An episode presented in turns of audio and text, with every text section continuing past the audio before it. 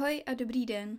Vítám vás u osmý epizody podcastu Vysoce citliví lidé, kde si povídáme nejen o vysoké citlivosti, ale i o self-care, duševním zdraví a psychologii celkově. Já se jmenuji Eliška a jsem autorkou projektu Vysoce citliví lidé na Instagramu a Facebooku a nově i na YouTube a různých podcastových platformách. V tomhle díle si popovídáme o některých polopravdách, dojmech, mýtech a vyložení nepravdách okolo vysoké citlivosti a uvedeme se je na pravou míru. Tak pojďme na to. První taková spíš nepřesnost nebo slovíčkaření, než vyloženě nepravda nebo polopravda, je, že vysoký citlivosti se občas v literatuře a v médiích říká přecitlivost nebo hypersenzitivita.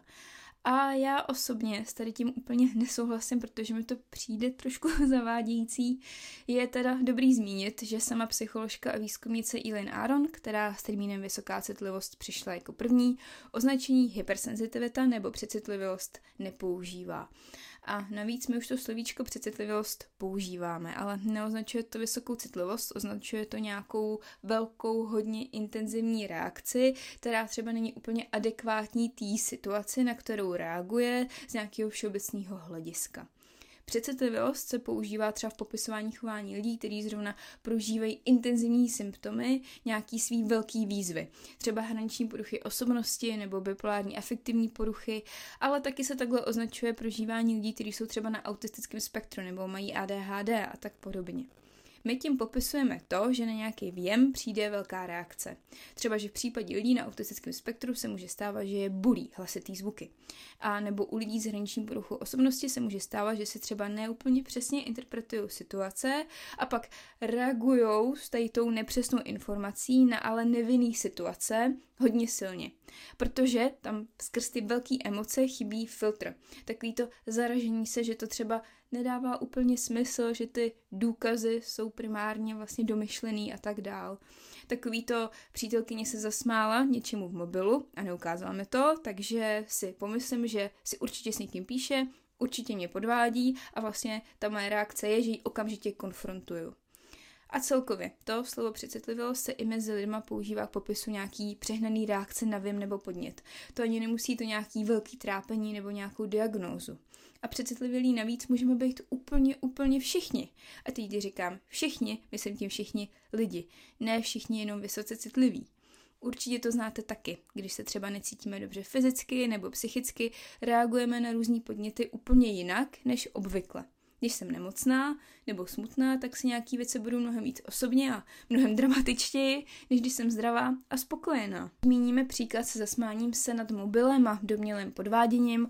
Opět můžu mít větší v úzovkách přecitlivělou reakci, když třeba mám s tou konkrétní osobou špatnou zkušenost z minulosti jsem vnímavější na určitý podněty, protože v minulosti vedly k nějakému mýmu zranění.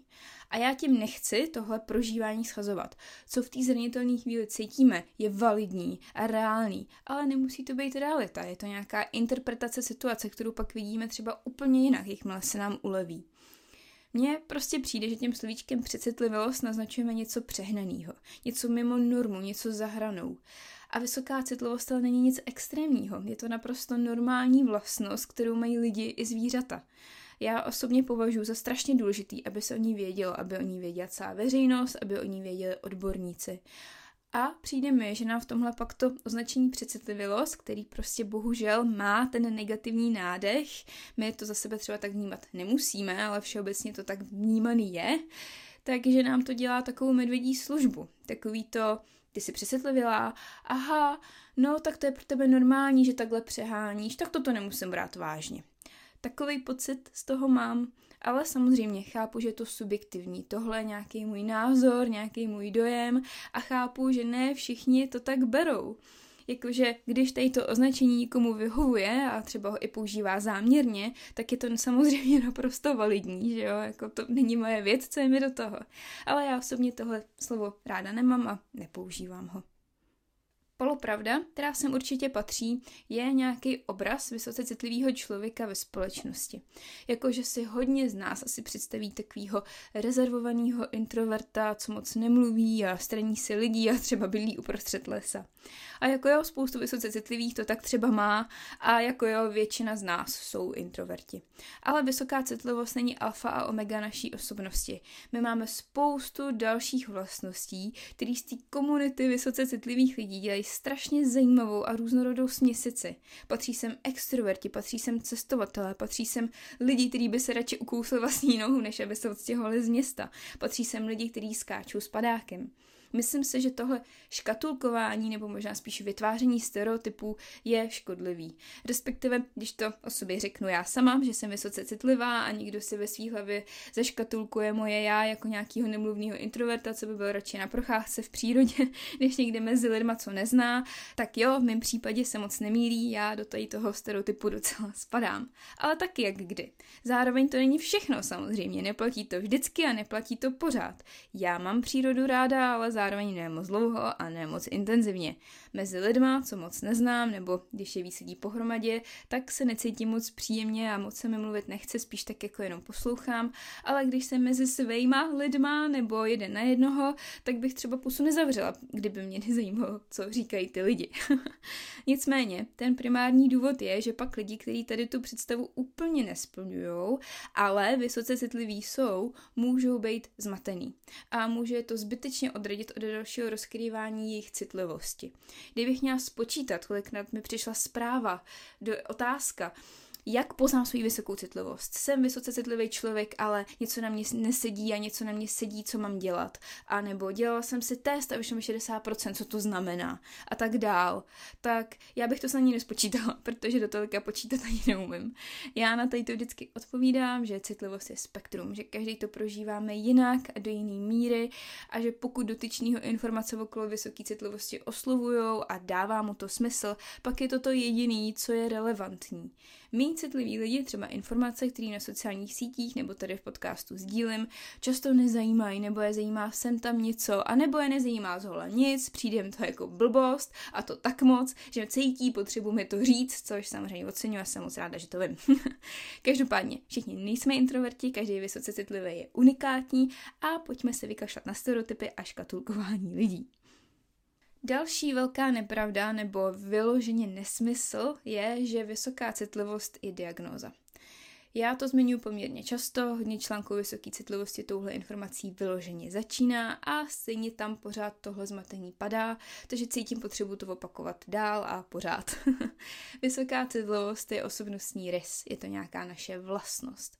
Zároveň je teda asi dobrý tak nějak jemně lehce upozornit, že tím, že to není diagnoza, nemůžeme očekávat věci, které jsou pro diagnozy typické.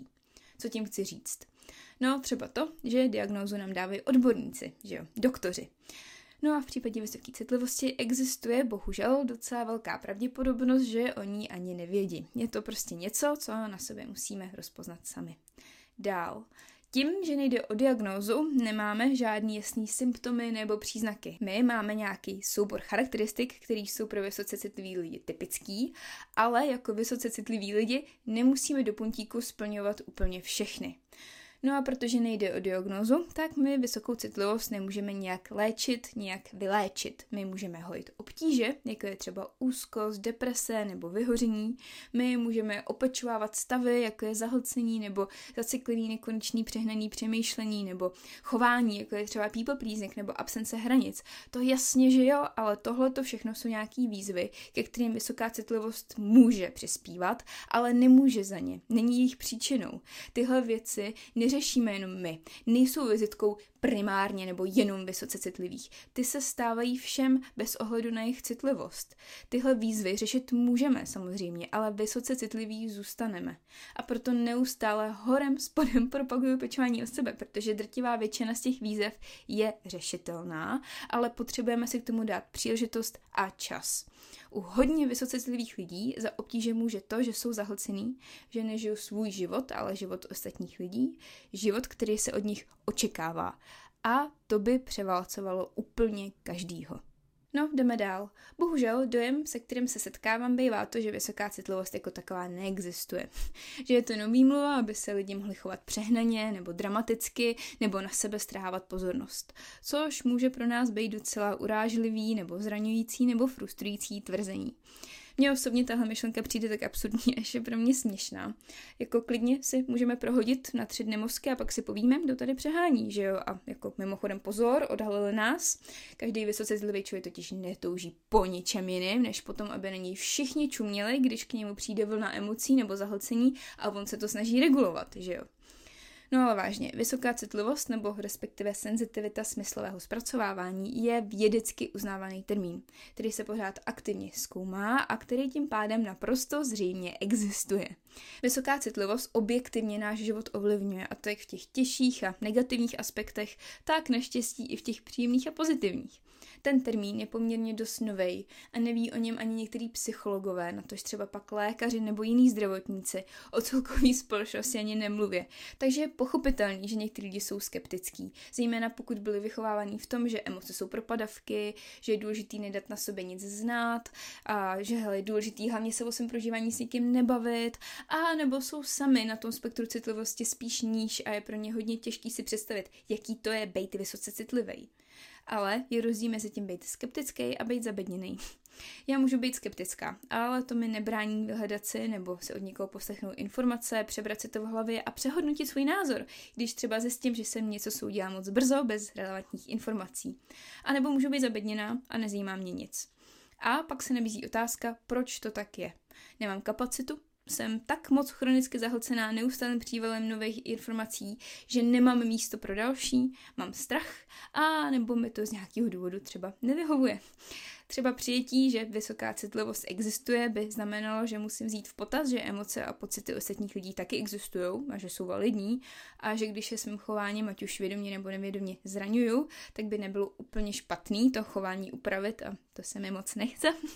Ale samozřejmě existuje spousta dalších scénářů, to by ale tahle epizoda mohla trvat 20 hodin a ne 20 minut. ale je taky dobrý se zmínit, že vysoká citlivost by měla primárně sloužit jako nějaký vysvětlení našeho prožívání, třeba i navedení k tomu, co je třeba v životě opečovat, abychom se cítili líp.